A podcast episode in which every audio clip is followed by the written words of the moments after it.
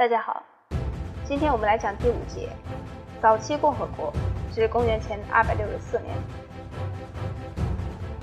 其实，希腊诸城邦仍像过去那样彼此征战不休，组织一些同盟，如亚该亚同盟和埃托利亚同盟。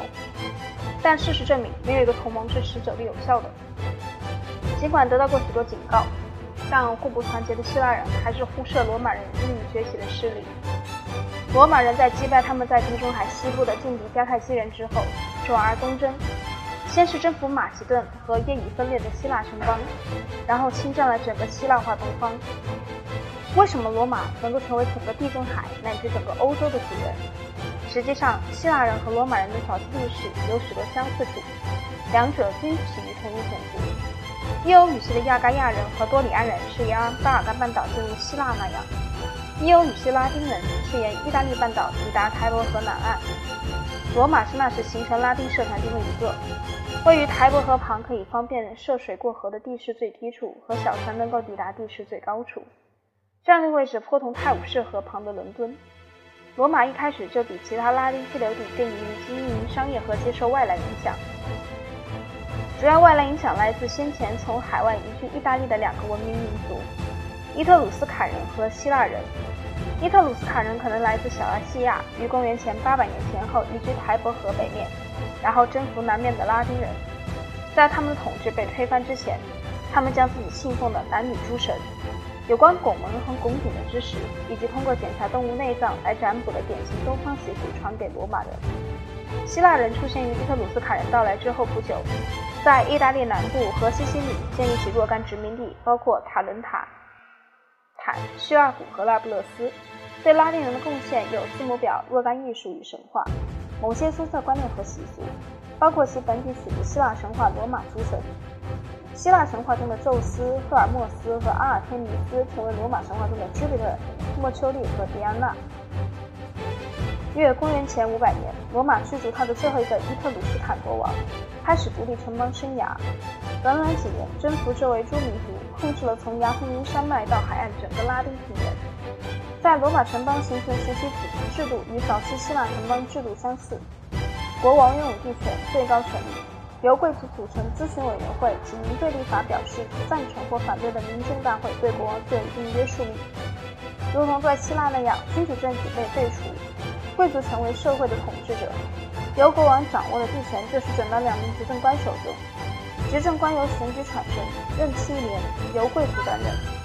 元老院主要立法机关，贵族参与。政治接纳若干平民后，其性质仍然不变。当罗马完成希腊城邦力所不及的事业，征服了统一整个半岛时，罗马与希腊城邦的发展出现了很大不同。罗马能够制服意大利半岛，诸希腊城邦没有一个能统一希腊本土，更不用说整个巴尔干巴尔干半岛了。这是为什么？一个原因是两者地形显著不同。巴尔干半岛山峦重叠，实际上巴尔干这一名字就是从土耳其语的山脉一词派生而来的。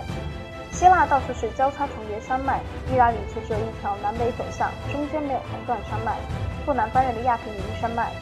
意大利半岛没有被隔成一块一小块地区，相应的便于统一和保持统一。而且由于没有像巴尔干半岛那样的山脉，罗马公路网，例如。有名的阿比乌大道就是顺着靴子状的意大利半岛，从罗马一直通到靴子根部的布朗泽西恩，将整个意大利连接成一体。实际上，阿比乌大道现仍然存在。1943年，英国和美国军队在意大利南部登陆时还使用过。罗马人获得成功，另一原因是对待意大利和其他民族做法很开明。雅典向希腊同伴征收贡物，从不给他们公民权。罗马则准许半岛约四分之一的居民都享有充充分的公民权，其余的人享有拉丁公民权，是一种大而不充分的特权。所有的人都享有人身自由，由此造成的唯一不足仅在于不能控制对外关系，不能强制人们服兵役。这一政策挽救罗马，因此在迦太基的汉尼拔在半岛上转移南北所向披靡的关键性几年里，罗马的意大利诸同盟者仍对罗马保持忠诚。最后。罗马人获胜，还由于他们拥有优势的兵力，发明了高明的战略。在与邻邦作战时，认识到传统由八千人组成的方阵过于庞大，难以指挥，尤其在多山地区作战时。所以他们将军队组织成一百二十人一支的支队，三十支支队，三千六百人组成军团。军团配有骑兵保护及侧翼，除传统头盔盾、长矛和剑以外，罗马人还用有效的进攻型武器及铁尖标枪来装备军团。作战时，军团士兵先从远处将标枪掷向敌人，然后巧妙地利用敌人队形的缺口进攻逃跑者。公元前295年，罗马人已夺得意大利中部，向南推进，兵临基础半岛腹背，繁荣希腊殖民城市塔伦塔城下。卡伦塔人向皮洛士求援，皮洛士是希腊伊利比斯的国王，被汉尼拔誉为其将才仅次于亚历山大。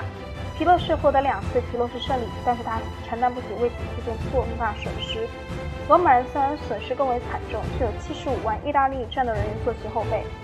皮洛士于公元前二百七十二年撤退，临走时他颇有见识地说：“我为罗马和迦太基留下一个多好的战场。”仅过了八年，也就是公元前二百六十四年，罗马和迦太基在西西里岛交战。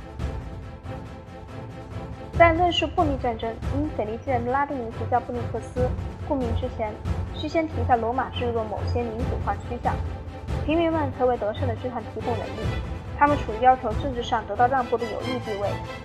当他们要求遭到拒绝，他们就采取罢工这种新颖而有效的方式，一起撤出城市，直到全部要求得到满足为止。